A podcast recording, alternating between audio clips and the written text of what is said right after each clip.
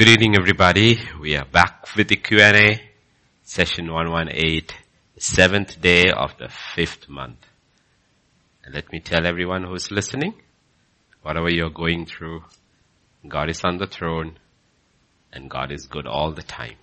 Hmm. And all things, not some things or most things, but all things work together for the good of those who love God. So love God with all your heart, according to His purpose. Find His purpose in your life. It will all end at the, at the end it will all end well. So with that note, we'll pray yes, and we'll go into today's questions. Father, this evening, once again, we just thank you, Father. We thank you, thank you for your Son. Because of your Son, for us, there is no more loss in life. Mm. Everything is gain in Christ. For us to live or to die is gain. It's gain, gain, gain. It's profit, profit, profit. No loss again, oh God. Yes, Lord. Because of your son. Yes, yes. We yes, just want to thank you. Thank you we Lord. just want to praise you, Father. I pray during this evening's Q&A, you would encourage your people. Strengthen your children. That they would be resilient in their faith, O oh Lord. Mm. As we read this evening's devotion, never ever quitting, never bowing to the God that tells you to quit. Mm. The God of this world, but forever resilient, Lord. That faith arise in everyone, Lord. Each one stand firm till the very end. Thank you, thank you, Lord. In Jesus' name we pray. Amen. Amen. Amen. Amen. So we'll start with question number eight. Question number eight. what are we to make of pain, disease, injustice and evil? We find Christ accepting these things which may, which many people advance as the greatest hindrance to religious faith as part of the stuff of life. Christ did not pretend that they did not exist. He coped with them personally by restoring wherever possible, the true order of health, sanity, and constructive goodness. He coped with them personally by restoring wherever possible the true order of health, sanity, and constructive goodness. Next made no promise. Next one, next one. That those who followed him in his plan of re-establishing life on his proper basic principles would enjoy immunity from pain and sorrow. Nor did he himself experience such immunity. So how do we, how do we reconcile these things? The age-old question of pain, disease, injustice, and evil, and the cross. As long as man is in this flesh, I'm not saying body as that, but in this flesh, it will continue. We can, we have to fight the good fight. We have to try to bring righteousness wherever possible. Mm. But you need to realize it's like the days of Noah. As we come towards the end, all these things will become worse, not better. It will only become worse. Disease will become worse. War, pestilence, famine, and evil. I'm not even talking about unrighteousness. Unrighteousness is a very mild word, but hmm. evil will prevail. The, word of God says evil men and imposters, imposters yeah. will wax stronger and stronger and stronger. And Jesus used an illustration, two illustrations he used from time past. One was Lot and one was Noah. And we look at the pictures over there, you will realize, no, in the picture, you have is every thought, every inclination of the heart. In Lot's time, same thing, and violent too, mm. violent too, to an elderly person like Lot. Okay, so you have to realize that is, that is the world we are living in, the world we are living in. Also just one question, I mean, when there is militant homosexuality, meaning mm. everything is like militant now, in the sense that... Yeah, even the abortion, this thing, the leak of that, what you see on the streets by the young girls and women and all that is militant. You see when, that's what we see, it's militant uh, about the the right supposedly to kill a baby.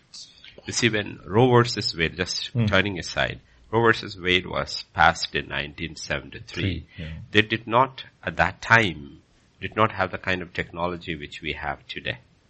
where, uh, like especially in US, okay, you can see the state of the baby fetus. I don't even call it fetus mm. because that takes it of the baby in the womb. The kind of technology we have, the scanning, you can see that it is a real human being.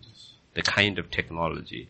So people of 1970s and the people of 2022 are not with the same kind of knowledge. Today we know, we know it's a real, real baby. It's a human being. Okay. And they are fighting. All these have become rights.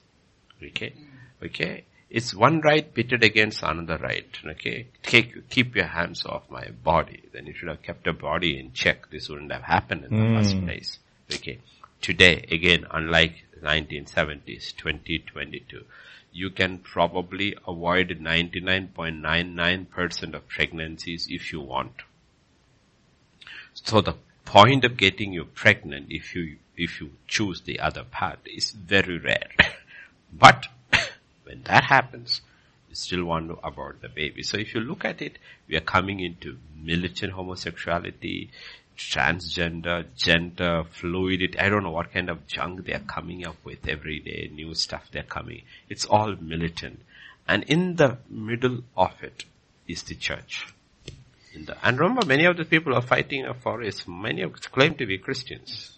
Okay, claim to be Christians. Look at Biden's statement. he says, uh, these are rights and as a child of God. Okay, yeah, he used those terms. He used those terms.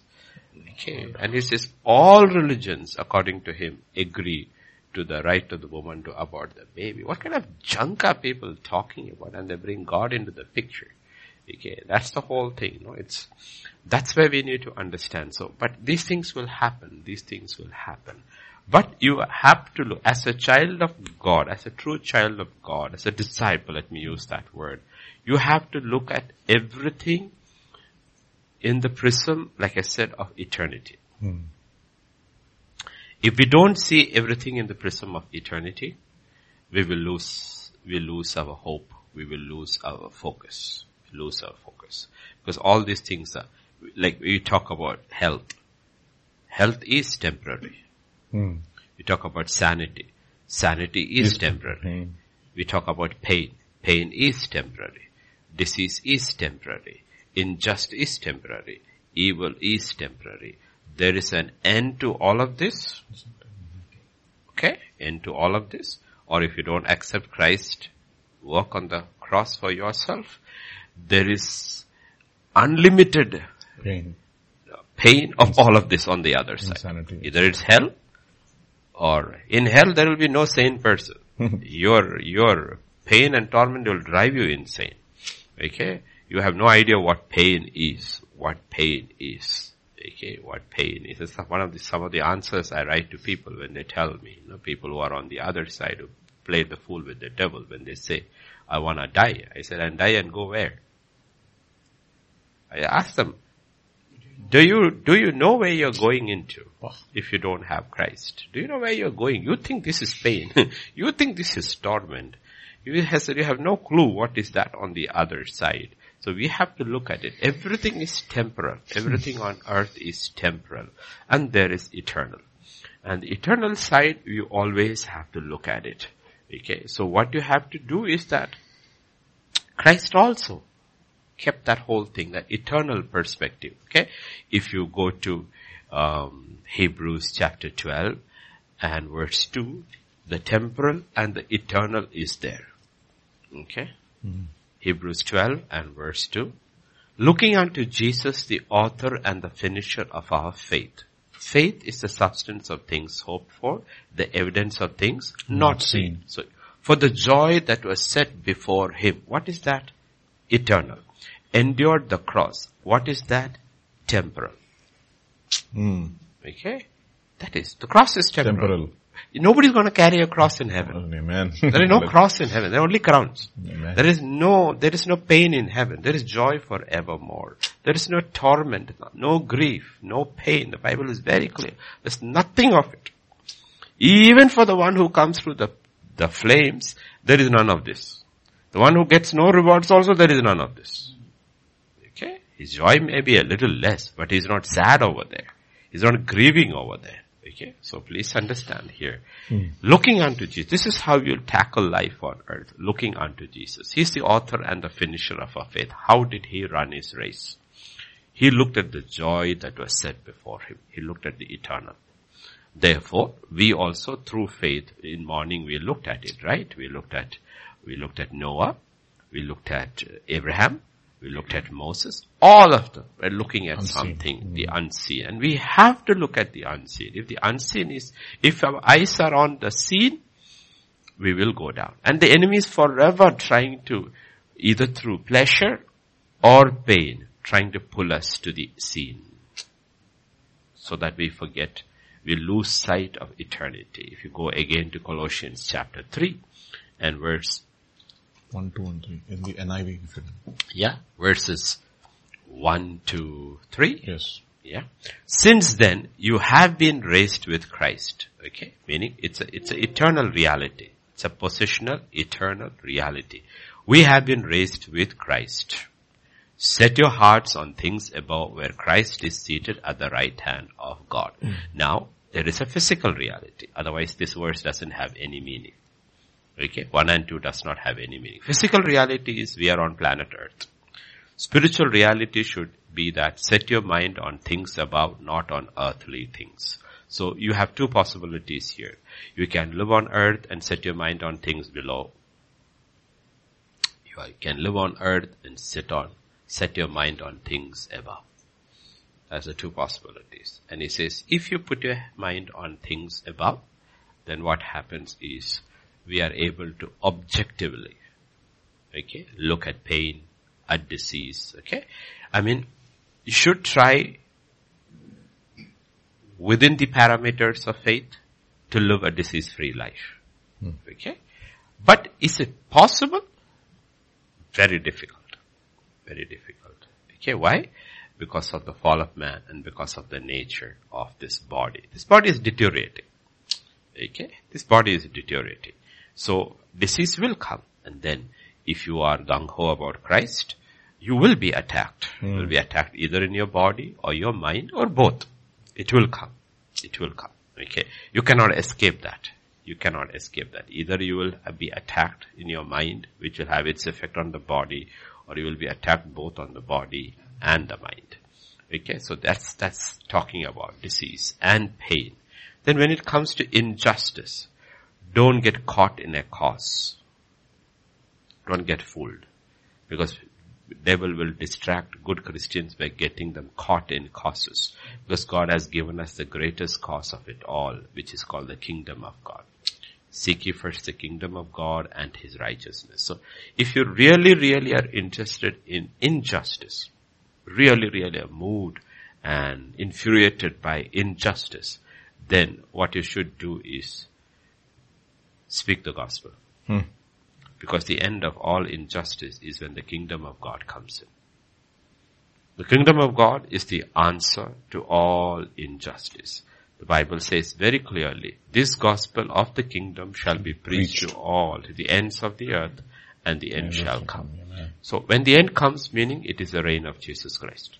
That is the end. Christ has come. The kingdom of God has been manifested on earth. Injustice is over. Disease is over. Pain is over. Sorrow is over. Grief is all over on earth. That's how you have to look at it. But till then you have to keep fighting. You don't give up. You don't give up. If you are in a place, position where God has put you in, everybody has been put in positions. And in that position, you have to fight injustice in your own personal life, that you are a just person. That's the first thing that's mentioned about Noah. In his generation, he was a just man. Meaning, in your generation, in this inju- unjust world, try to be just. Okay, just. Like if you look at as a person, uh, we will have many roles. Some have less, some have more. Like if you look at both of us, we are pastors, we are husbands, we are fathers. Okay, so we are sons. We are sons. Okay, we are brothers. Okay, so technically speaking, we have five roles. okay, we have five roles. And in each of this role, try to be just. Try to be just. Okay. And by faith, try to be just. We are not trying to work out a righteousness of man. We are trying to bring out the righteousness of God. And each of these roles, the best thing is that we have a book and we have a person of the Holy Spirit who will guide us. So in another role, somebody may be a lawyer, somebody may be a policeman, somebody may be in the civil service, somebody may be in different positions where you know, and you need to realize what do I need to do over here? What is that I need to do over here as a part of the kingdom of God? Okay, as a part of the kingdom of God. And the, always I will say the picture, the best picture in the Bible about this. We need patterns, right? The best picture you have this is Joseph. Joseph was a just man in his father's house mm. in relation to his father and his brothers. He was a just man as a slave in Potiphar's house. He was a just man in the prison. And finally when he is given power, he's a just man under Pharaoh. Hallelujah. Through it all, he is just. And it's a picture of the kingdom of God. And the testimony, the testimony of the people who observed him is that his God is with him. Hallelujah.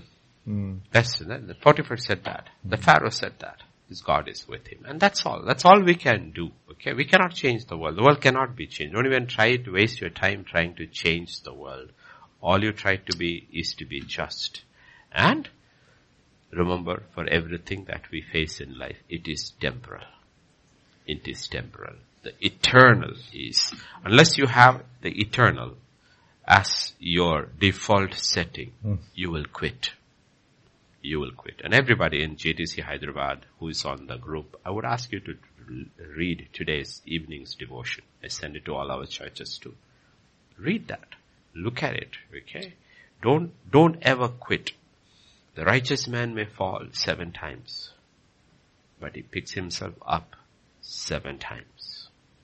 Okay, one of the things, okay, about faith is that when you have, that's what we call as endurance. You never, ever quit.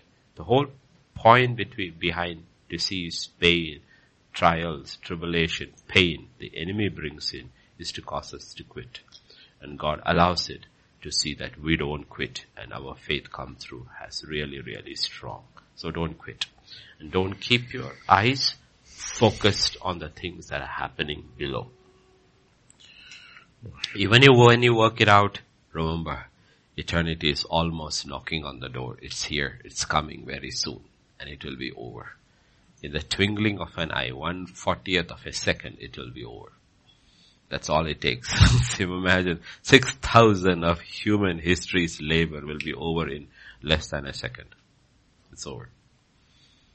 And God will be here. Christ will be here. And He will be ruling. Yes? So in the, in the, in the light of what is increasing in this world, I mean in the sense that there is a governmental pressure and there's governments are supporting all this. How does a church in the, the, such a such a context teach the word and yet keep its um, uh, what do you say relevance in what, what in the see second? relevance we are relevant only in the spiritual realm let me tell you honestly. We are not relevant in this world as so much. We are relevant in the spiritual realm that controls this realm. So any church that wants to be relevant in this realm they need to do two things. Give yourself over continuously to the ministry of prayer hmm. and the ministry of word. Whichever format. We don't have, because now formats have changed, we don't have to go to the street and do these things because we have been given other formats. Mm. Wherever it is possible, do it. But you have to be led in these things. Now we have, the internet has the biggest platform God has given. You know? And everybody, everybody who is gifted in something can they have their own YouTube channel or blog. Let us say, let us say somebody is good in baking or cooking something. And you have, you have seen the number of people who watch good cooking channels on YouTube? You have to see the hmm. number of people. It'll be like one cooking thing, two crore people watching. Hmm. okay. Now imagine you're a Christian and you have been gifted with cooking, making special dishes, and you have a YouTube blog. Okay? And you know what you do? You do it with, by starting with prayer. And in your conversation, thanking God and bringing God into the picture and ending it with prayer. You know what? People will be, you see, you can put, because I learned it when I was in a place where the church was underground and I had to give an undertaking when I worked in the system that I wouldn't proselytize. But I didn't have to proselytize. I could put across the gospel in so many different ways. So many different ways. From the beginning, in the classroom, put across the gospel in so many different mm. ways. And you know what? I have shared this before. And finally, the day I left, my final day in the college, I was TO, uh, TO, teacher on duty. The teacher on duty is once a month. And that day you have to address the whole college. And all the 500 students were there in a different country in this context. Hallelujah. and I said, as I finished speaking to them, 10 minutes, I said before I stop, I said, 4,000 years ago or more, this is how God told his servant, priest, I use very secular terms, God told his priest to bless his people. And I would like to use those ancient words to bless you. And I opened my Bible and I spoke from the book of Numbers and I blessed them. Nothing stopped. Nobody stopped me and I blessed them. And when it was over, all the staff came to me and said, who was that person who blessed? I said, it is from the Bible, from the book of Numbers. Okay, so you always have context. You always have mm-hmm. context. So you see, you have, you can have your blog, you can have your YouTube channel, but you know, you can do it. You can do it. Okay, and it you, you can and bring, you know, without being what you call obnoxious. Mm-hmm. Because our God is not obnoxious. Bring God in a very joyful way. In your, let us say, cooking channel, you sing a song under your breath while you are cooking. Hmm. Okay, all you have to say is rejoice in the Lord. You do not have to be a singer. See, these things are contagious. They see joy is contagious, Amen. peace is contagious. And this is what people are looking for. Oh, yes. They're looking for peace, they're looking for joy. And the devil sells a fake item out over there. Okay, so these things are contagious and we have the real stuff. The problem is that we are not doing anything with it, but we all have gifts and just use it in the public marketplace.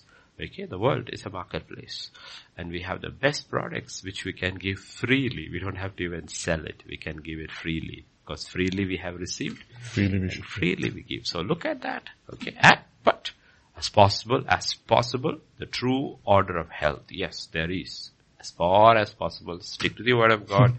eat what the word of God says, drink what the word of God says, and do what the word of God says. He will preserve your body. Sanity, the word of God gives sanity to your mind. Okay? And be constructively be good. Okay? Always look, Lord, give me an opportunity to be a blessing, to be a blessing to somebody today. Because remember, the reason is this. That's who God is. It's more blessed to give than to receive. Always keep that mindset. You know what? I am a giver because my father is a giver. Hallelujah. And therefore it's more blessed to give than to receive. Any context. You really want to be happy? Mm-hmm. be a giver. If you are a taker, you will be miserable. Man. Okay, you will be miserable. Okay. If you are a giver in any of the roles you play, any of the roles you play, your mindset should be that, you know what, let me see what I can give here. And I'm telling you, even if the person or persons you're doing it for are not grateful, there is a contentment and a joy that comes from above. Amen. Comes from above. Hallelujah. Because it's a scriptural principle. Mm. Those who give are always blessed. Mm-hmm. Are always blessed. Receive, those who receive also are blessed. But the people who receive only are blessed only temporarily. Mm. Those who give are blessed eternally, not just temporarily. They are blessed eternally. Yes, Pastor Vijay? Absolutely. practice, practice, practice. This comes from practice until it becomes your life. This is again question number nine, Pastor. It's uh, again a very uh, awesome question. Paul says it plainly, put off falsehood and speak truthfully. This is the only way of love. Whenever I'm dishonest or trim or share the truth, I'm loving myself more than others. How would you explain speaking the truth in love? Because people still carry offense.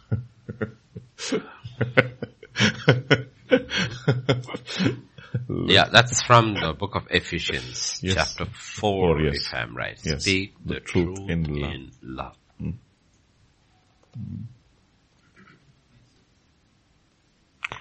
Ephesians 436, yeah? See, uh, there's an ancient Sanskrit saying, whatever you speak should be the truth. but you should not, you don't need to speak all the truth. Okay. so, that's where love comes in. Okay, love comes in. Okay, the the you cannot speak the truth until you first have love.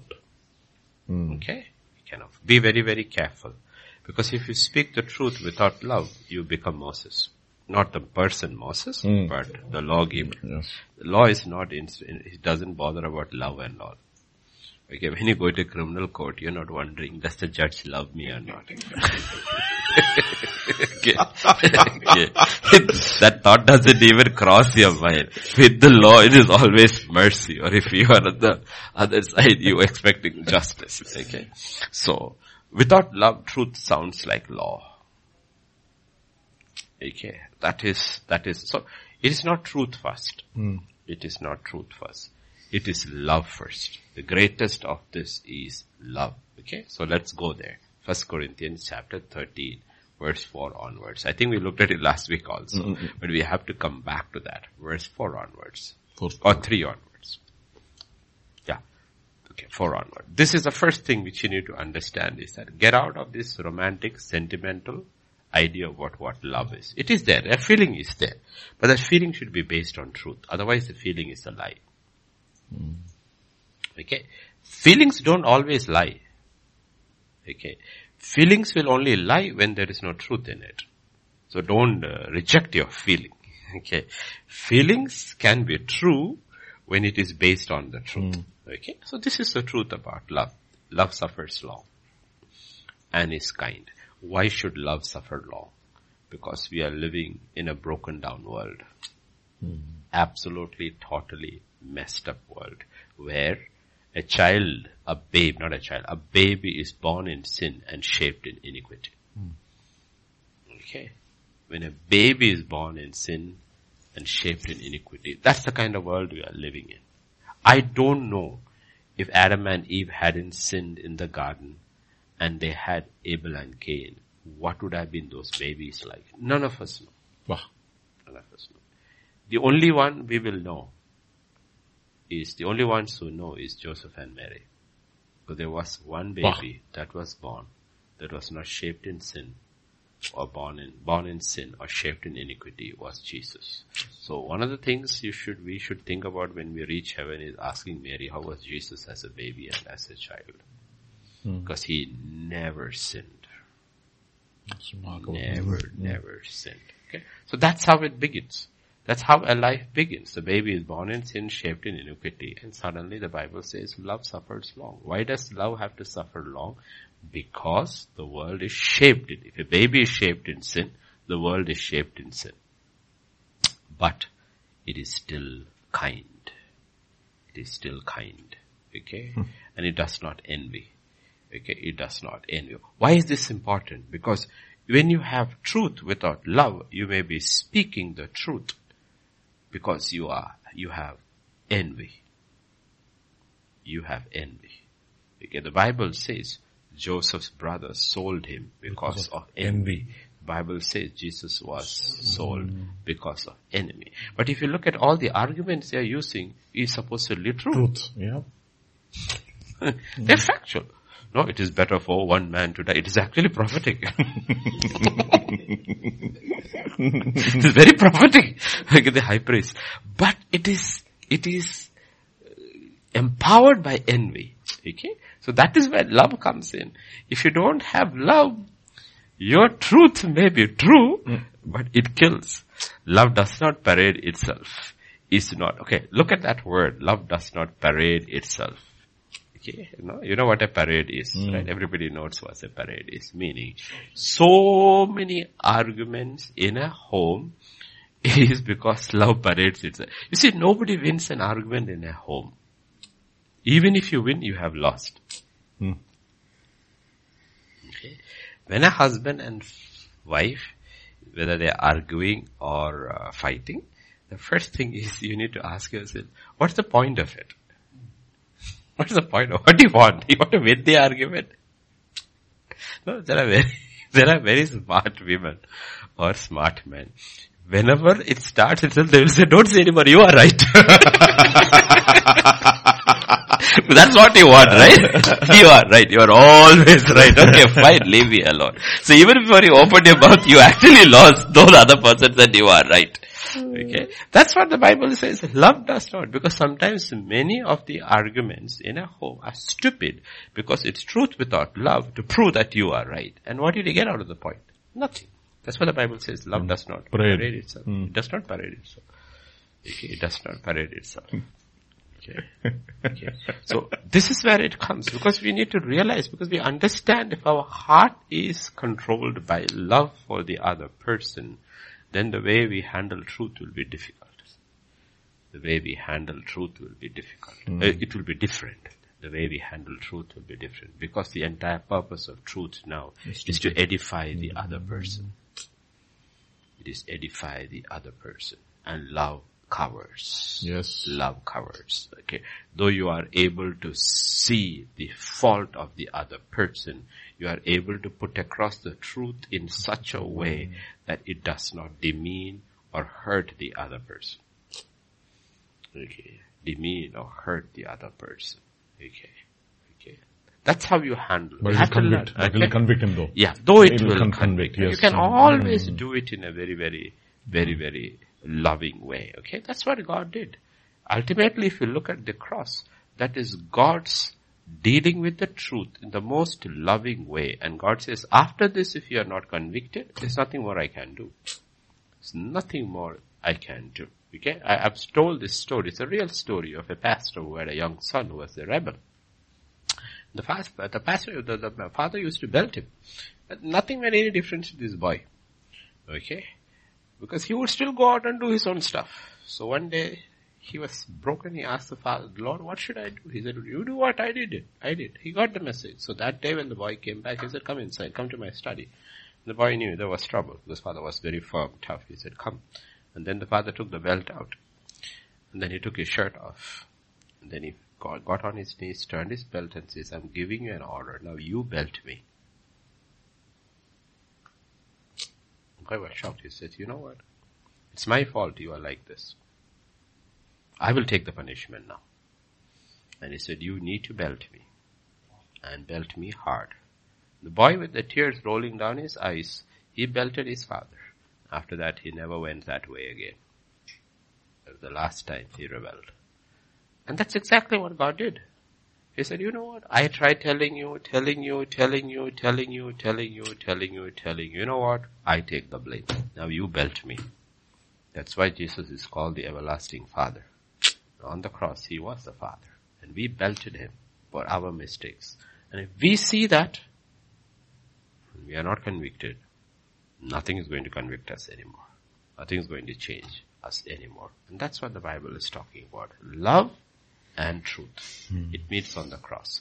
Okay, if you have only truth without love, it can be very, very hard. Very, very hard. Though you may be right, you haven't changed anybody. But you have only love without truth. It is false. It is false. It is false. Because the entire purpose of both love and truth, the entire purpose of both love and truth is the same. It is to save, to redeem the other person. That's the purpose of truth hmm. And the purpose of love. At the core, they are both the same. The intention is the same. I want to redeem the other person. I want to save. They're not working against each yeah, other. They're, not, working, against again. each They're working together. Mm. Law doesn't work like that. Law doesn't work like that. That's why the Bible says law came through Moses. Law came through Moses. Grace and truth came through um, the manifest. The manifestation of grace is a manifestation of love. Grace and truth came through Jesus Christ. Yes, we we have become so biblically knowledgeable, but the fact of the matter is true. It's still true. When Moses, representing the law, went to Egypt, the first thing he did was turn water into blood. When Jesus began his ministry, the first thing he did was to turn water into wine. One brought death, the other brought joy. Wine represents life, it represents joy. Because that's the first difference you will see between law and grace and truth. When Moses brought the law down from the mountain, that day, Mount Sinai, that day, 3,000 died when the law came. The law came. But when the gospel came on the day of Pentecost, 3,000 were saved. Mm. Okay, that's the difference. The law shows no mercy. It brings death wherever it goes. But grace and truth always brings life. It brings life. And that is where you have to see. God doesn't separate one from the other. Mm. He does not separate. It comes together. Okay. It's very done very gently. And the best example is with the Samaritan woman. Grace goes, waits ahead of her because he knows she's not going to come. Sends everybody away, waits over there, and when she approaches, he asks the woman for water to start a conversation. She's a Samaritan, he's a Jewish rabbi, there's no way she will talk to him first. Hmm. And the entire conversation begins on water. He changes the subject and says, if you drink the water I give, you will thirst no more. And salvation. She doesn't understand. She takes it in the temporal level and says, wow, I don't have to come to get water again. Why don't you give it? He switches from grace to truth. And he says, get your husband. Because you cannot be saved until you have an encounter with truth. Because grace does not work in isolation. Mm-hmm. Love cannot work in isolation. If love works without truth, it is a lie. It's a lie. Love cannot work without truth. It always needs truth to empower it, to bring redemption, to bring salvation. A lot of people will say, why couldn't God just forgive and just wink at sin? No, He can't. God is love and God is truth. God is love and God is truth. You cannot have one without the other. So he tells her, get your husband. And she says, I have no husband. Mm. And he doesn't condemn her. He says, verily, truly you have spoken. You had five husbands and now you are living with the sixth one. And she doesn't deny it. She said, you must be a prophet. Okay. And now you will realize when truth and grace have met, she's ready for salvation. And she's ready to become a witness. And she runs into the town. The very people she's avoiding tells them all, come and see the man. He told everything that I have done. Is he the Messiah? Mm. And that's how it works. That's how it works. Also, there's a very yeah. interesting verse in James chapter 5 verses 19 and 20. It actually gets this entire concept together where truth and love. Love comes together. Together, uh, 19 and 20 last verses. Brothers, if anyone of among you wanders from the truth and some t- someone turns him back, let him know that he who turns a sinner from the error of his way will save his soul from death and cover a multitude of And remember, love covers a multitude, of sins. Okay. You cannot have one without the other. The problem is when one comes without the other, truth comes without love, people run away from them. People run away from them. Though they know it is true, they don't want to be anywhere near them. And you have love without truth, it's a lie. And the world is, world is manufactured on that lie. Hmm. It's about love, love, love, love without truth. Without truth. Okay? With love. Like all these debates that are going on in the public platform about, you know, if you really love and respect a woman, you should give her autonomy over her body. That's, they will bring love there also. Everywhere love is brought and truth is brought, but they don't agree in the platform. Okay? God says love your neighbor as yourself. So you should love homosexuality also. They bring love over there. Everywhere. But if you really love a homosexual, you should tell him the truth. If you live this lifestyle, practice this lifestyle, you will go to hell. Okay, I love to hell. And I love you. That's why I'm telling you. Okay, I, it's got nothing to do with me. It's got to do with eternity. And eternity is not going to change for anybody. Okay, if you're gonna live this life, you're gonna practice this life. The Bible is very, very clear. God is very clear. This is where you will end up. Now, there is a God who died for you, for mm. this. And if you look up to Him, you can be delivered. So whatever struggles people are going through, it has to be put across with truth and with love. Even the abortion debate has to be handled with truth and with love. It cannot be handled. It cannot. I mean, look at uh, the nations that have technically legalized abortion. Are all Christian nations. Oh, sad. Are Christian nations. The rich nations. The rich nations.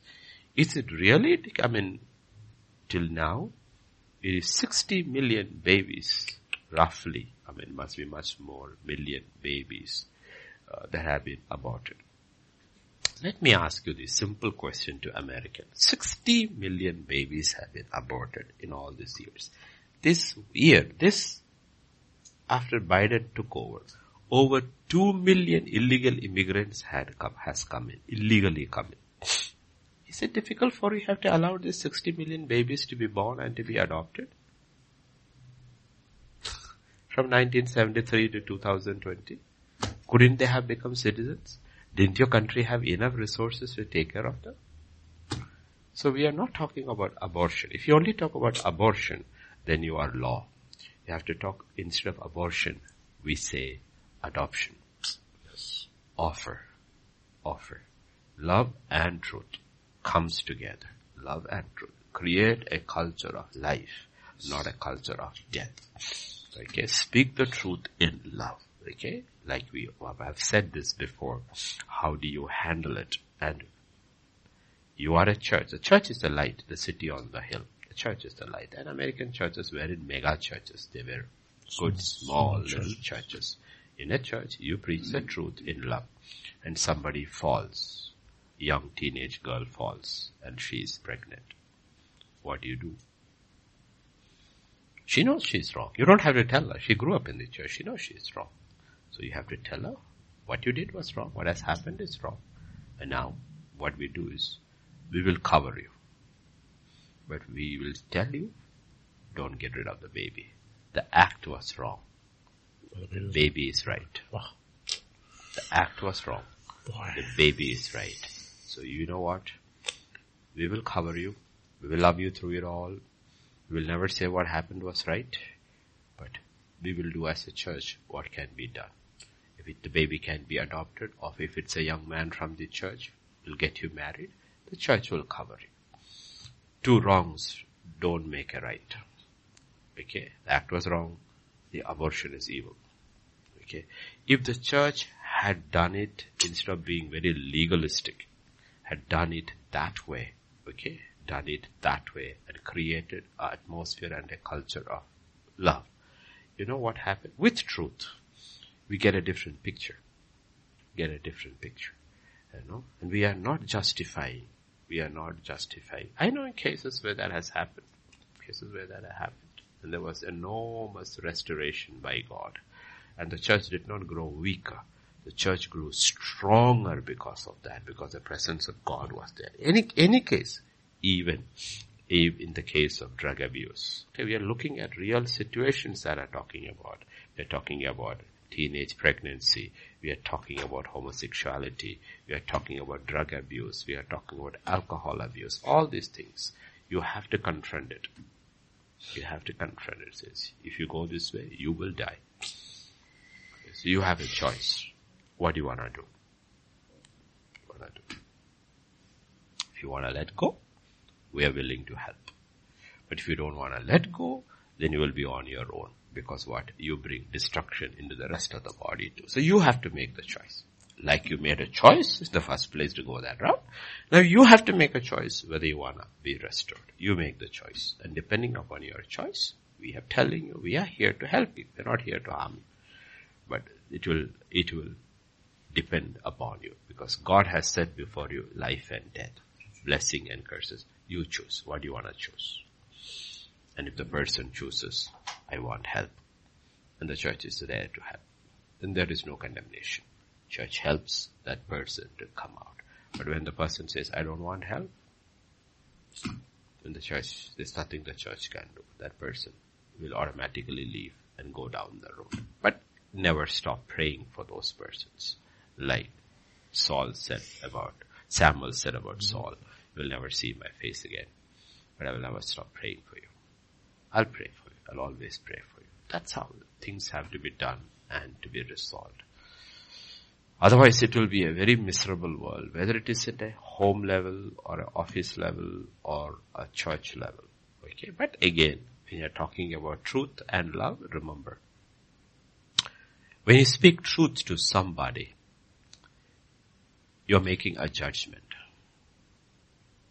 Making a judgment. And when you're making a judgment, mm. be sure you got your facts right.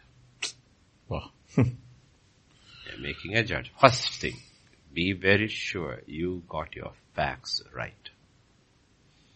Okay? Because people in human history have been incarcerated for years and years on false evidence. Some people have died in prison.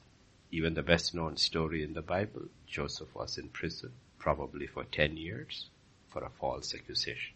I believe three years as in Potiphar's palace and 10 years in the prison or absolutely false accusation for an innocent young man.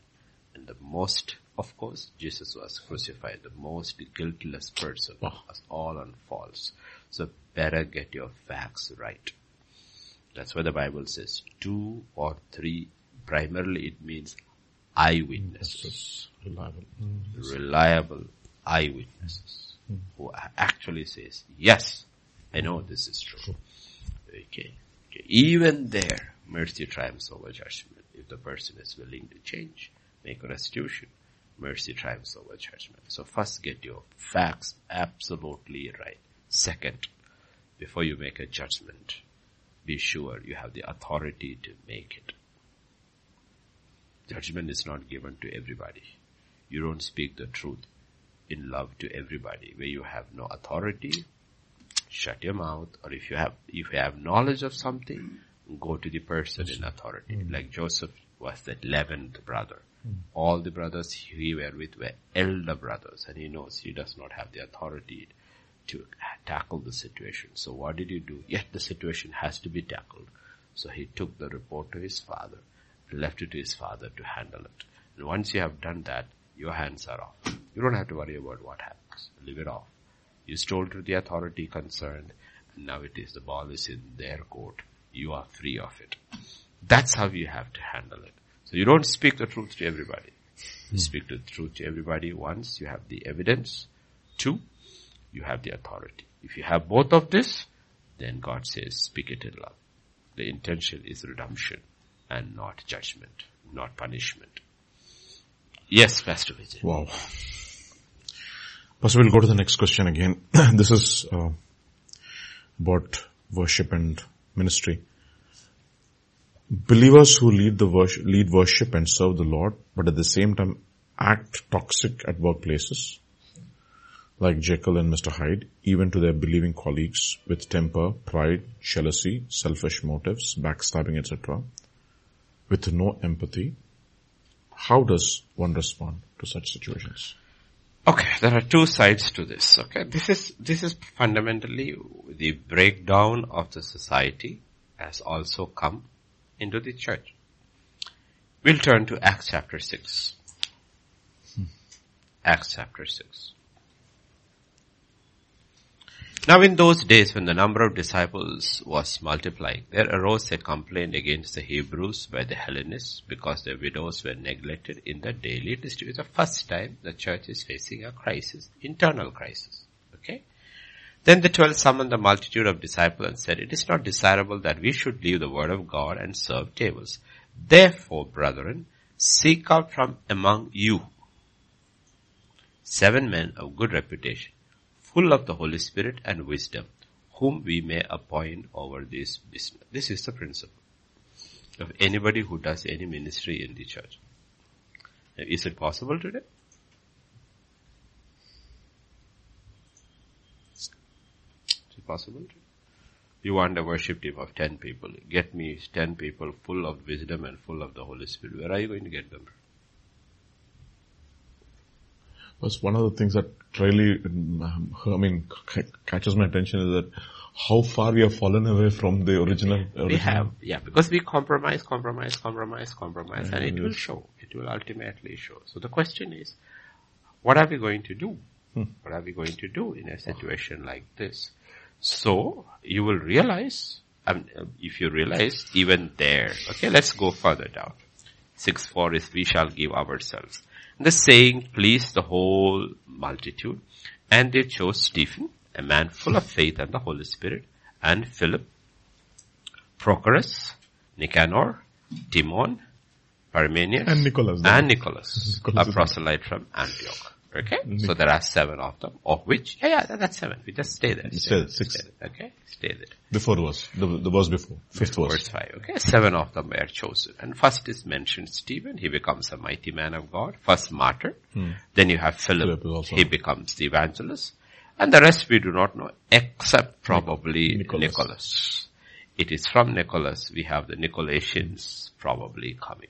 The heretic. Mm. So even among one of the seven fell away and brought so much destruction. That's what church history says, that Nicholas was the Nicolaitans. Mm-hmm. And Jesus had such a tough rebuke for the Nicolaitans to mm. one of the churches. Ephesus. Understood? Mm-hmm. So even in the best setting, I mean, you can't blame the apostles. Jesus picked 12 and one was the son of perdition. right? Okay. And even among the 72, he said, I know, he knew whom, how many of them would, did not believe and would leave. So this happens. So you cannot have a perfect church until we reach heaven. Hmm. Okay? We do to the best of our ability, best of our ability. So whether it's anything connected with the church, anything connected with the church, we use what is available. Yet, we try to put parameters and we put strictures and say, you know what, okay, it's a very difficult thing. It's not a very easy thing at all. It's a very, very difficult thing because especially except for those pastors who are full-time or in ministry full-time, the others, because they are flitting between two worlds, the worship team, our worship team. Everybody is in the world working. And then they come to worship. So they are constantly, we don't face so much pressure, that kind of pressure, because we go into the world only to minister. We are not part of that world that way, but you cannot escape that. You all have to live in the world. You have been called to serve in the world. So the worship team. Now coming over back to that question, look at that question that is asking. Okay?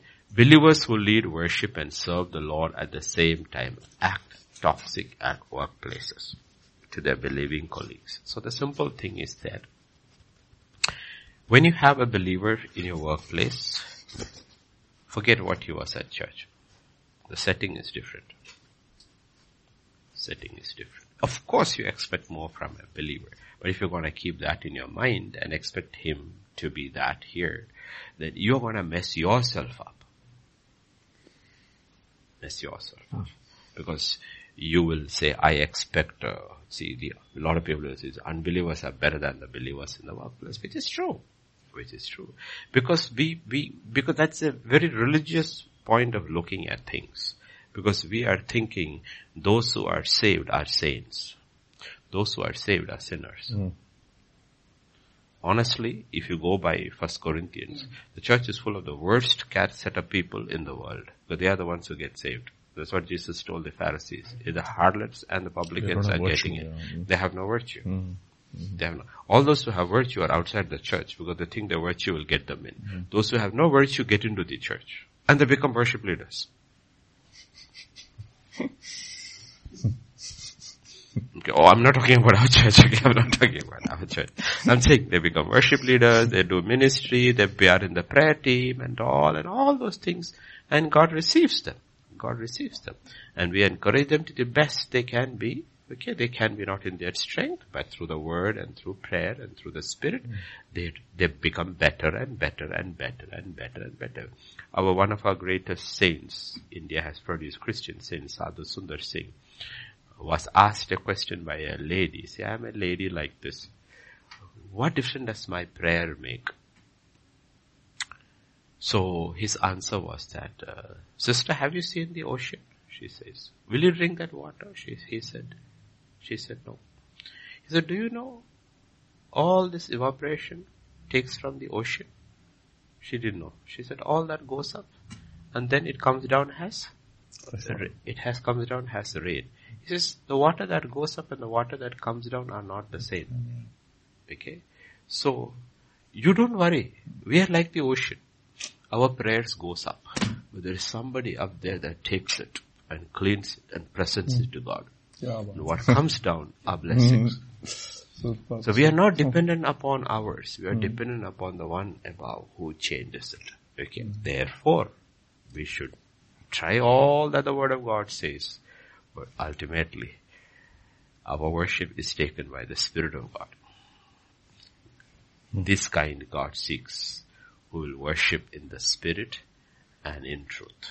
Okay. Ultimately, so let us say whoever is leading worship tomorrow goes to God in the morning and says, this is the truth about me, Lord. I didn't really prepare and I really goofed up, Lord.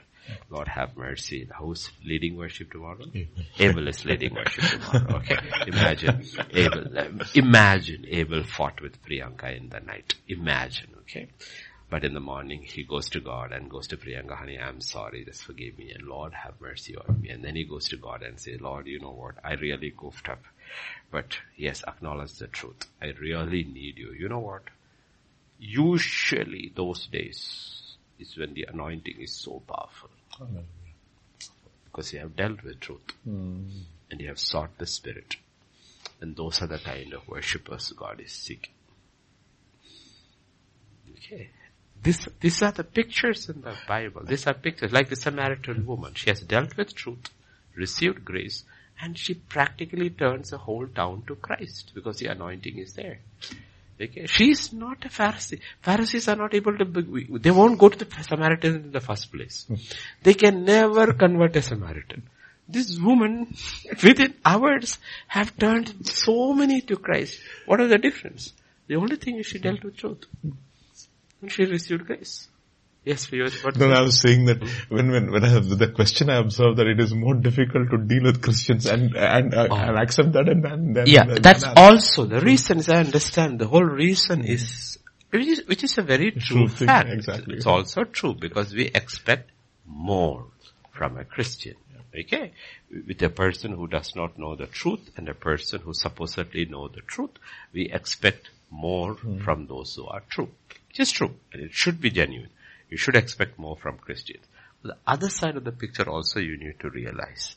The Christians also are the most attacked. Hmm. Okay, now we are not making excuses. Okay, you have to look at a Gentile marriage and a Christian, Christian marriage. Divorces in the world are the highest in Christian marriages. Why? Because that marriage is a testimony. That marriage is a witness. Therefore, that marriage is what the enemy will battle. Christian young men are more into drug abuse than any other men anywhere. Why? Because that man is a witness and called to be a testimony. Therefore, there is one side the battle that is taking place, and the other side the testimony that is expected. Hmm. So my simple answer is this: What should you do? Pray. Pray. Pray for them. Our job in that case is if you're in a secular workplace, is to stand in the gap and pray. And you personally, the one Christian who sees it personally, try to be different. You say what? You know what? I am not going to react in that manner, even when that person is like to be. I will react with love. I'll react with mercy. I'll react with empathy. And you know what I will do? And that will bring conviction.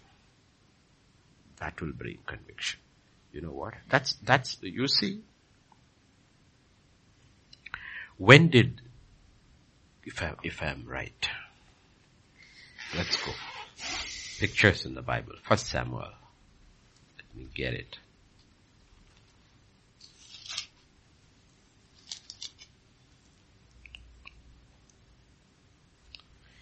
First Samuel chapter 26.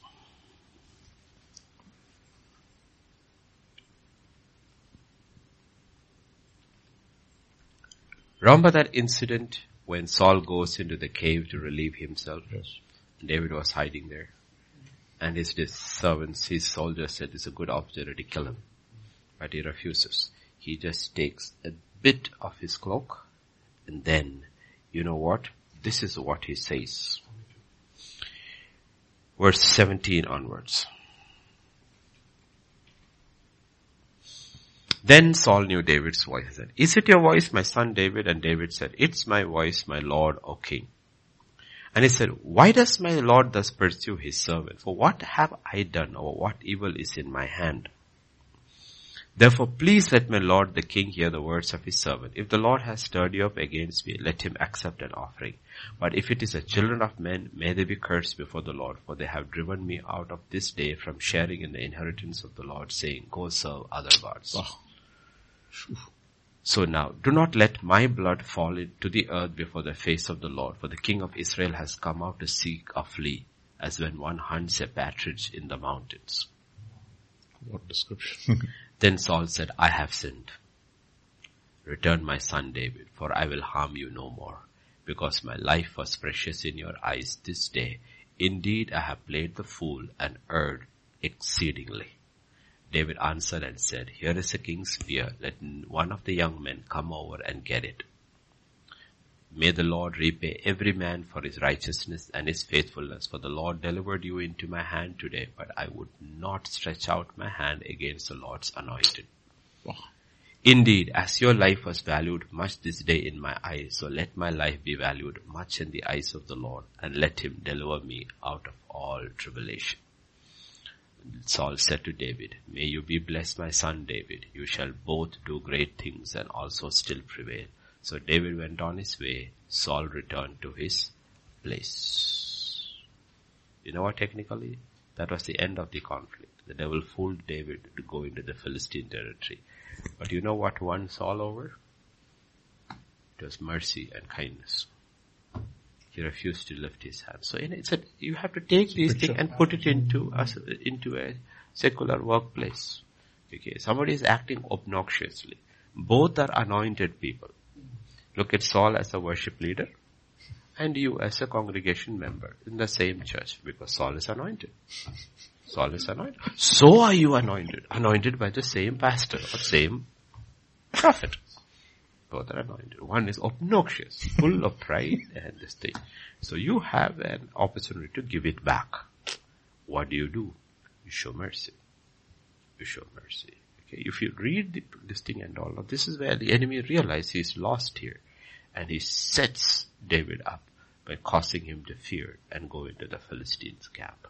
But actually, he should have just remained there quietly. I mean, God was doing everything possible, hmm. possible. So for Saul to retire gracefully. But when Saul retired gracefully, David went wonky. So you have to read it through it all. If you read it through it all, you can see how God is so zealous for his people, wants to hide our sins, wants to cover us, doesn't want to expose us. That's what he's trying to do. Honestly, let me tell you, 16 months is what after the next chapter yes. is going into the Philistine yes. camp. It's just a question of 16 months. If he had not gone over there and he had remained wherever he was and Saul never turned against him, it would have been a different story. Probably Saul would have changed. Jonathan would have been. And when the battle would have been happened, he would have called, he would have been together. Maybe in the battle Saul would have died like Ahab died. But Jonathan and David would have been alive. And Jonathan would have said, David is king. That's it. That's what the law. End of conflict. See, everything God is trying to do. Mm. Okay, so you look at these pictures because I look at the whole thing what I see how much God was trying to help and protect Saul and his own name with Israel, the first two kings. But you know, so, so we have to realize it that, no? And uh, so when you are in a workplace, when you are in a situation where they are obnoxious and they are this thing over, what do you do? You pray. You pray. Okay? You pray and you intercede for them and you try to be that kind, merciful person so that even a hardened person like Saul is convicted.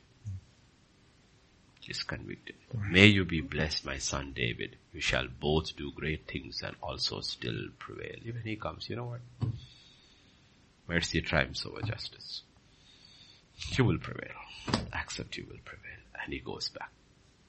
Saul returned to his place. So that's how you deal with these situations. We have to look through and you know, we have, that's where wisdom comes. Okay? That wisdom comes. And truth comes and love comes. And you have to balance it both and act And you will realize every time when you do it, every time. But when people are, are not willing to accept the truth, if you do not have the, where you do not have a position or office where you have to judge, leave them alone, walk away. That's what I would say, walk away. But if you're in an office where you have to take action, do it, be just and do it because you have to protect the rest of the people. You have to protect the rest of the people. But otherwise, walk away. walk away. Okay, walk away. Just walk away from that situation because it's not for yours to bring justice over there. Don't bring a cause and mm. says, I want to bring justice into the workplace. No, you cannot do that. Just walk away. Stay away and you will realize God will work it out. Yes, Pastor Vijay. Pastor, there are one, one odd question which I think we have to address. Uh, this has got to do with thing, again it's almost on the same lines. This is question number six. Uh, do you have any idea of what the sovereignty of God has to do with our speaking? James, James 3.10 where both bitter and sweet water come from the same mouth. Please can you explain this? James 3.10 please if you can. May, yeah. Out of the same mouth proceed blessing and cursing. My brethren, these things ought not, uh, it is not the sovereignty of God. The sovereignty of God, for me, the sovereignty of God and a child of God's response is best described in the book of Daniel. Daniel, hmm, of course. That is chapter the, chapter the, the, the quintessential statement mm, yes. of the sovereignty of God and how does a servant of God, a child of God, uh, yeah. Yeah, got it? Last verses. Uh, chapter 4 and verse 16 mm, and 17 and 18. Ah, we don't know. We are not in chapter 4. Uh, chapter 5 maybe it was, right? Is it chapter 5? No, no. It's, uh, chapter 3. Chapter 3, verse oh, 16. Oh, yeah, okay, chapter 3. Shadrach, Meshach and Abednego answered and said to the king. Okay, the king is saying, bend or bow or burn. Hmm, okay. O Nebuchadnezzar, we have no need to answer you in this matter It does not mean they don't have a need. Basically what they mean by that, we don't have to search and fast three days, four days to find what should we do. That's what they mean. Meaning we already know what the answer mm, is. Mm. We don't know. Because earlier and all, remember they asked for time mm. and they asked for time to pray, fast and all. But in this situation, they said we don't need time. It's very clear. We know exactly what we need to do in this situation. We don't need to answer you in this matter. Verse 7. If that is the case, our God whom we serve is able to deliver us from the burning fiery furnace and he will deliver us from your hand, O king. But if not, let it be known to you, O king, that we do not serve your gods, nor will we worship the gold image which you have set up. Awesome. Yeah. Then he was full of fury. So we understood, we understood the picture. He says, you know what? We know what we are supposed to do in this city. we will never bow to this idol. We know the sovereignty of God. He can save us if He wants. How He will do it, we do not know. But if He wants to do it, He can do it. But if He doesn't do it, meaning it is not that we will not bow to this idol only if He saves us. Hmm. Saves us. Even if He does not save us, we will not bow. That is the nature of truth. So this is how you deal with truth. When you deal with truth is that I will deal with truth only when it works for me. Mm.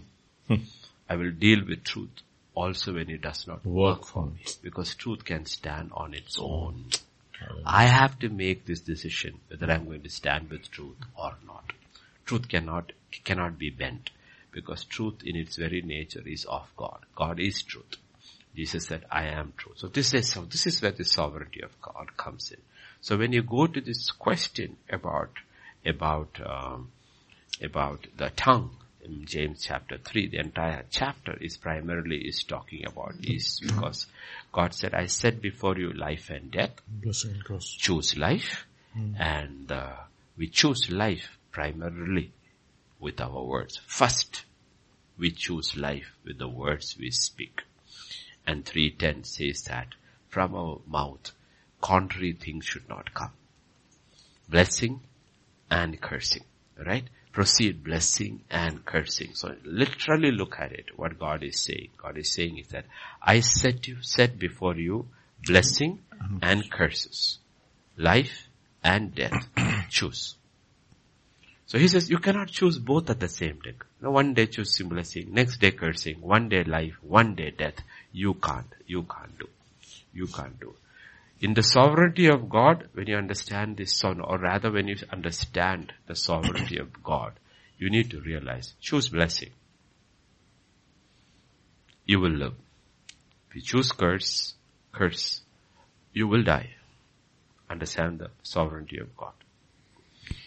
See, you can only choose. I and you only can choose. We cannot choose the consequences. Wow. That is the sovereignty of God. Hmm. We have only the power to choose. Hmm. We don't have the power to bring about the, the result. That is in God's hands. Paul can only plant. Apollos can water, but they cannot bring the increase. they cannot bring the increase. Okay. So he's saying, understand the sovereignty of God. Because you try this, this is, this is basically karma blessing and curses, balancing it from the same mouth. he says it doesn't work like that. Okay? It doesn't work like that, he says. You need to understand the sovereignty of God. You can bless, you can curse, but the results are in God's hands. Mm. So, Proverbs 1731 or 21? 18. 18. 18. 18 21. 18, 18 21. 18, 21. Okay. 1821. Death and life are in the power of the tongue. And those who love it will eat its fruit. Okay, whatever you love, whether it's blessing or curses, it will ultimately, this is what we call God's law set. Mm. It will not change. It cannot be changed because God has set it that way. So in God's sovereignty, He has set it that way and the writer, James says, be very, very careful about it. You can't keep on cursing and expect blessings to come. Okay.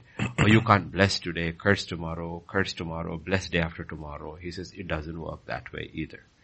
It doesn't work that way either. Understand the, understand the laws that has been set by God. He has set before you death and life. Choose life. Choose life. Choose blessings. Don't choose curses. Yes, Pastor Vijay? Pastor, actually, all other questions we have actually finished, uh, to the best of my knowledge. What is a toxic relationship is one thing which oh, we, looked, we okay. looked at it and even the previous one, connection between Genesis 1, 1 to 2.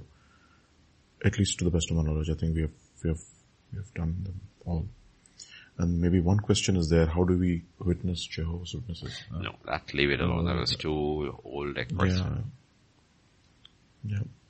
We did toxic relationship yeah, and all. Yes, yes, yes. There's some theological questions. Um, Genesis 1, 1 and 2, one, Deuteronomy. You, you want to yeah. look at that? I didn't look at the verses. But, oh, we didn't look at about retaining the curses. Yeah, that's uh, what was question number two. Was, yeah. Okay, should, yeah, should, yeah, we, we can look at it. Yeah, yeah. Okay. Question number two, yes. Question number two and then we can close. Yes. That's fine. Yeah. My question is difference about the difference between Matthew chapter 6 verses 14 to 15 and John 20, 23. For if you forgive men their trespasses, your heavenly father will also forgive you. But if you do not forgive men their trespasses, neither will your uh, heavenly father forgive your trespasses.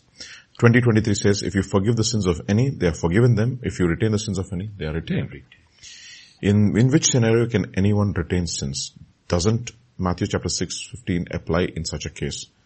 Can I consider Acts chapter 7 verse 16, Stephen's case as an example of the first scenario, and an example mentioned by you as an example of the second scenario? Incident. Yeah, yeah, that's, that's fine, that incident, okay. But uh, here, here you need to realize John 20, 23 is a different context altogether. This is Jesus speaking to the apostles. Okay. Yeah. If he you, breathes them on. Yeah, oh. he breathes upon. Them. But look at the, the principle of it. The principle of it. When he had said this, he breathed upon them and said to them, receive the Holy Spirit. If you forgive the sins of any, they are forgiven them. if you retain the sins of any, they are retained. Remember, this is the words by which the entire confessional of the Roman Catholic Church was instituted. Where people go to the confessional and they confess and the priest forgives them. That entire doctrine or dogma in the Catholic and some of the Orthodox churches where they have this is based on John 20, 23. Hmm. Because they believe the church has the authority to forgive. The authority to forgive. If you ask me, yes and no. Yes and no. But I don't want to put it in that, in that context. I want to put it in a general context. The thing is that let us put an example of a home, husband, wife, parent, child. Okay. husband sins against the wife or the wife sins against the husband. What happens if one person does not forgive? Instead chooses to retain. You know, the marriage starts breaking down. Starts breaking down. Starts breaking down. Okay. Or parent child Okay. so here you have to be very, very careful how you look about it. Basically, it's a very difficult portion about retaining sins. Retaining sins. Let me give you another, another example. Again, John is the one Yeah. who mm-hmm. says, okay? Mm, John chapter 5. Verse, chapter 5, verse mm-hmm. 16. and 17. I believe John is understands because only later when Jesus tells something to them, they don't understand. Later. 1 John, which- 1 John 5. 1 John, 1, 1 John John, 5. chapter 5, 16 and 17, okay? I guess this is what he is talking about. If anyone sees his brother sinning a sin which does not lead to death, he will ask and he will give him life for those who commit sin not leading to death. There is sin leading to death and do not, I do not say that he should pray about that. All unrighteousness sin and there is sin not leading to death. I believe this is what he is talking about. The sins you can forgive and the sins, even if you forgive, it's irrelevant. Okay, so it's actually also in the context of breathing the Holy Spirit because there's one sin which you can never be forgiven is of blasphemy, blasphemy Yeah, against. that it's not in your hand anyway. That's Oh, not in your hmm. hand anyway. Hmm. That is anyway in God's hand. Okay. You look in a context, whether it, we look at only two contexts we look at it basically because that's the only place where we actually, the believing part comes in, home and church. Okay, home church. Let's go back to verse 16. So verse 16. Yeah. If anyone sees his brother, okay, brother, okay, sinning a sin, sinning a sin, which leads to death, he will ask and he will give him life for those who sin, commit sin, not leading to death. Okay. Now we, we have to be very, very careful about it, hmm. okay. Sometimes we take government rules as sin. Oh, did you see that brother? He cut through the traffic light. I think he's not going to heaven. Come on.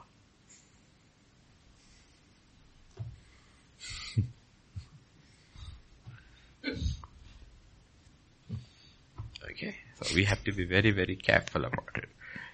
There are certain sins, if people continue in mm. that, Yeah. it will lead to death.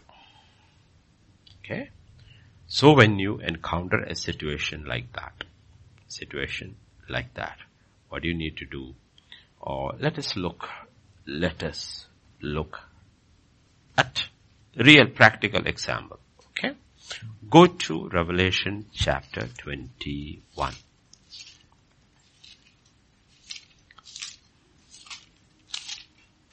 Chapter 21. Okay. And verse 8.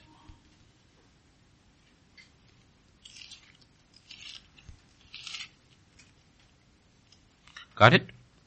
The cowardly, the unbelieving, the abominable, murderers, sexually immoral, sorcerers, idolaters, and all liars shall have their part in the lake which burns with fire and brimstone.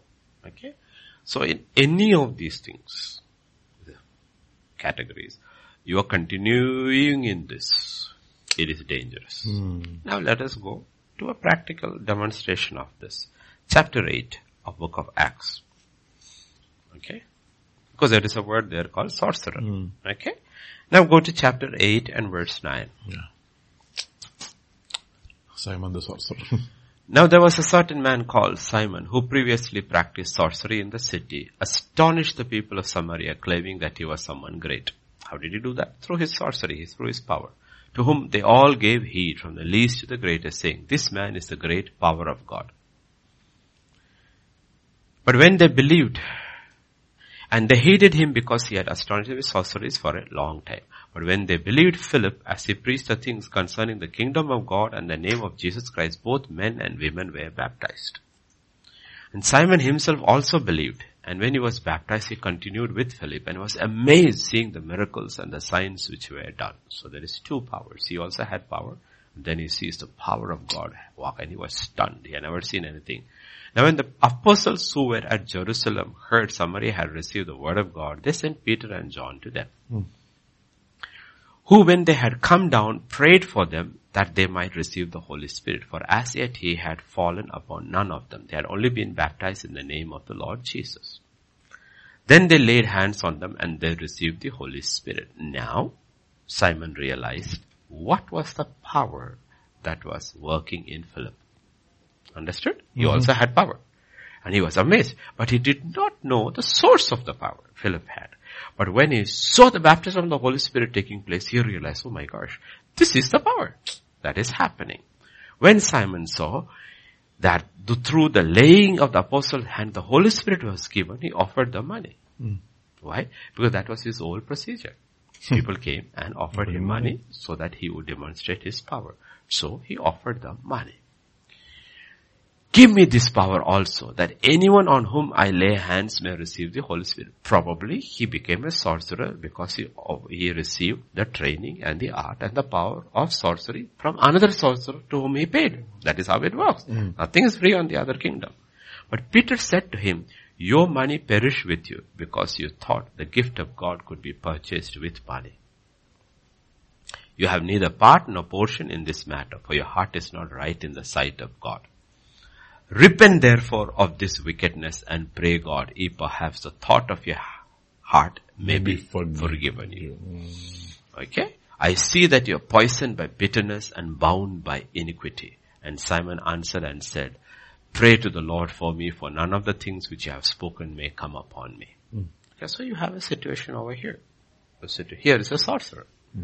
Now, if he doesn't take heed and continues in his way, this sorcerer who has believed and got baptized will go to hell. Will go to hell.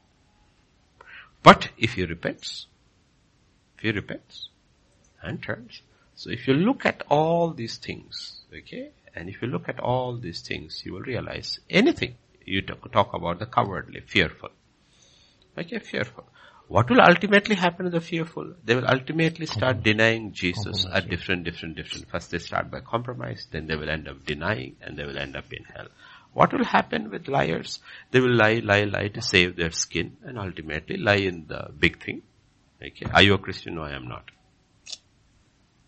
Ultimately, they will end up lie, deny, and end up. So that's what the Bible is talking about.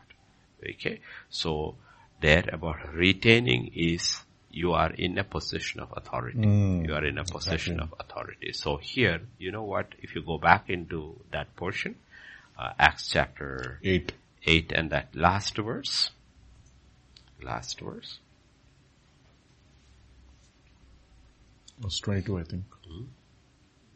then, yeah, verse 24, then what did Simon say? Pray to Okay. the Lord. He said, pray to the Lord. Okay. Now, uh, if he doesn't change, he's not forgiven. Hmm. He's not forgiven. Okay. Peter, if, if uh, Simon is a elder in the church, he will say, I need to see that you change. Hmm. I need to see you change. Prove to me, exactly. Okay, I hmm. need, okay, that's, that's exactly what John the Baptist will say. Why have you come to get baptized? Bring fruit that is meat of repentance. Okay, basically, have you forgiven? Yes. Have you forgiven? No. I have forgiven you in one way, but positionally, relationally, you will not experience it until you really change. So it is a conditional forgiveness. This condition. On one side, I have forgiven you for my sake, but your sake, you will not. Okay, eh? so Jesus uses this both. He uses, you know, if you, if you have, if your brother has something against you, he says go. But he says, if a brother sins against you hmm. and comes to you hmm. and asks for forgiveness, how many times? What if he doesn't come to you? Hmm. Forgiveness. If he comes to you, forgiveness works in two ways. If he doesn't come to you, it only works one way. Though you have forgiven him, He has still Yes. He's still he's still retaining it. Mm. He's still retaining it. Okay, so in prayer also there are sins that lead to death, especially the blasphemy when it comes to that. He says, "Leave it alone. Don't pray for them. Don't pray for them. You're praying. Okay, they know what is true, and they're absolutely demon. They have." They have, the devil has not taken them captive to do their will. They have gone over to the devil's side to do his will. They Have sold themselves over to that side to do evil to do His will. And there's no point praying, praying for those kind of people. You know, they have gone over to that side. There's no point praying over that people. Okay, these are people, like the classic example in the Old Testament is a guy called Balaam. He's a sorcerer. He knows the real God. But you cannot get him to change. And even when he goes, he sets up Israel to fall and he goes. And therefore he is, he wants to die the death of a righteous, but he dies the death of the wicked. He's slaughtered by Joshua and team and they enter. So that's where it is. That's where it is and that's how it's, it's a very difficult, difficult situation. But I would say that personally speaking, as individuals, don't be apostolic. We don't have that wisdom and discernment. Just forgive people and hmm. move on. Hmm. Move on. Forgive people and move on. Okay, because unforgiveness kills you. But In the, in a context of a church, it is valid. Uh, for example, when Paul tells in Second Corinthians chapter two, hmm. this guy he was sleeping with his father's wife, uh, and then he comes back in the church. He says, "I forgive them, I mean, but Yeah. restore that person back." Otherwise, Back, yeah. and he uses his apostolic Yeah. authority, saying that This- if you have yeah. forgiven, I've also Yeah. have forgiven that person. But that's only in the context of a it- leadership. Yes. But you will see that Paul also mentions people by name. Alexander the Alexander the Copper- Coppersmith. Coppersmith. He has done much evil, Lord. Deal with him. Deal with him according to his work. But you know what he's doing? He's retaining his sins. I didn't know what to say. to Not to the other man who slept with Yes, his stepmother. he is. Just so that his soul may be Yes, saved. yes. The other one here in sees this, his not in this case. Yeah. says these have gone on to the other side side. to harm the body of Yeah, Christ. yeah, Lord, yeah. deal with them. Both of them, he says, Yeah. hand him over to Satan, Hand- but restore him back. This, in this case, in no this way. case, this is a restoration because it's a personal hmm. fall. This is not a personal fall. This is a deliberately planned, plotted out to harm the church. And there he says it's different. No, It's different. They're harming the church, so leave them alone. Hand them over to God, to God to deal with it. So that's how you look at it.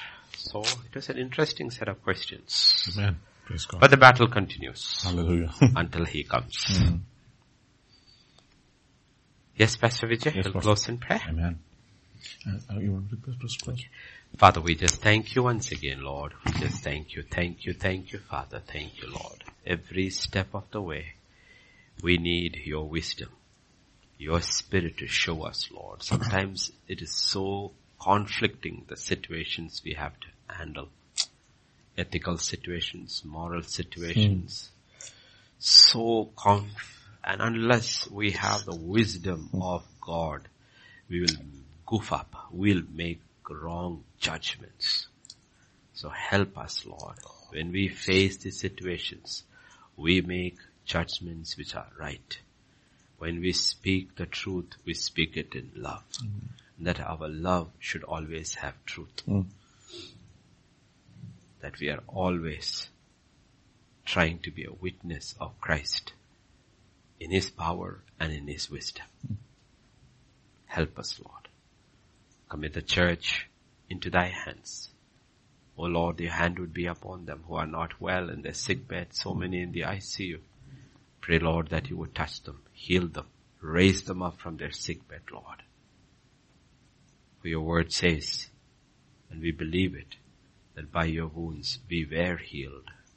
We receive it by faith. Speak peace into every troubled heart. Let them receive that peace that was purchased by you for us on the cross. Meet each one at their point of need, Lord. For you are our provider and you are our provision. Be with us through the night. If you tarry to come tonight, give us another day in the land of the living. I pray, Father, be there, Lord, with us as we gather in your name, in your house, every place. Be present, Lord. That's the sole reason we gather, because you said you would be there. Thank you, thank you, thank you, Lord. Thank you. In Jesus' name we pray. Amen. Amen. Amen.